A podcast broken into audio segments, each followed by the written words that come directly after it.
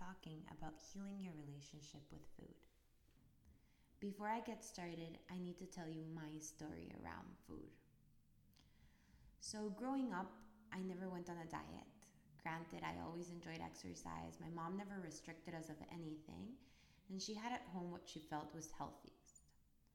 That kind of included a little bit of MSG and stuff like that, but she was doing as good as she knew how. When I came to live to LA, people were different. Everybody was leaner, stronger, skinnier, and way more focused on the way they looked. The more I immersed myself in the health world, the more people I met that were doing all sorts of things in the name of health. From coffee enemas, quitting sugar, doing cleanses, detox, anything you can imagine. And I became fascinated with how food affects our body and started studying, reading, watching documentaries, going to conferences, conventions. I went into health, co- health coaching, culinary nutrition, and the next thing I knew, I was becoming my own guinea pig.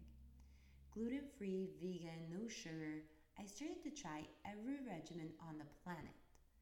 One part in an attempt to be healthier, the other part in an attempt to control the way I looked. Before I knew it, food was becoming such a stressful experience. I was concerned about organic, GMOs, the way things were being cooked. Going to a restaurant felt a little bit like a horror movie. If I decided to eat something that wasn't on my clean list, I felt this sense of guilt. And that is how kind of the vicious cycle starts. And that is kind of basically how emotional eating starts when there's so much restriction, and then something, and then you feel guilty, and then it all kind of circles down from there. I got to a point where I was eating the cleanest diet on the planet. I was exercising a lot. My BMI was of an Olympic athlete. And suddenly my period stopped. I'm diagnosed with hypothyroidism and start getting the gnarliest stomach pain.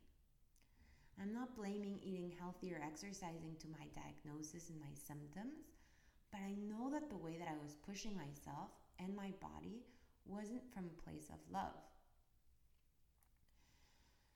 So I came to a point where I knew I had to do something different, where I knew that I was, the way that I was kind of leading myself and my body wasn't the right way.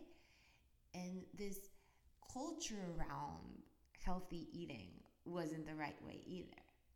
So I started resetting my thoughts.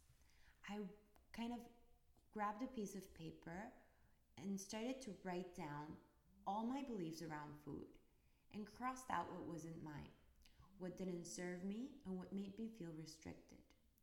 I started to pay attention at what made me feel good, what made me feel tired, and what left me feeling lethargic. I noticed that I couldn't drink too much kombucha, that eating animal protein works well for my body, and that how they treat the animals is important for me, both energetically and morally. I started to create my own beliefs, walked away as far as I could from any labels, and just started to move around food with ease and curiosity. I ate when I was hungry. Sometimes I was several times a day, other times it wasn't. And I started to connect with food, the food I was eating, no matter if it was ice cream. I started to take my time. I started to slow down. And I think this was the key component for me. Because as you slow down, the more you can start to connect with your body and the more you can start to make peace.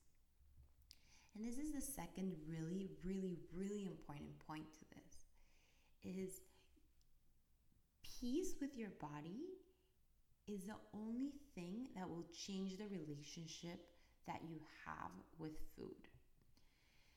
It's like telling a friend you hate them and that you wish they would change, but then telling them to come over for movies or popcorn. It just doesn't work the way. The vicious cycle ends when love walks in, walks in the door. And I know this sounds really cheesy, but it's really true. If you're fighting yourself and your body and you're trying to go on diets and you're just not accepting who you are and how you look in this time, in this moment, things are not going to change. The percentage of diets that don't work, it's really high. And when I say it's really high, I mean like 95% of diets fail.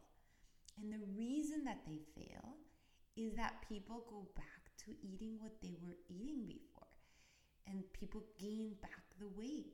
So you can think about this as a lifestyle, but in reality, if you're depriving yourself from food, you're gonna eventually eat the food and just go back to square one.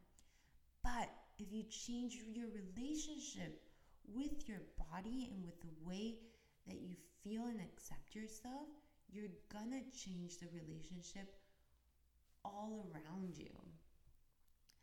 I think the third component that's really important is the balance. We truly need to navigate our lives with a barometer. Not too much of this, not too much of that. And that's how we get it just right. The middle way is usually the right way. So please share your story with me. I would love to hear from you. You can leave a comment on my blog at hannalozowski.com or you can comment under here. I hope to hear from you and I hope this serves you.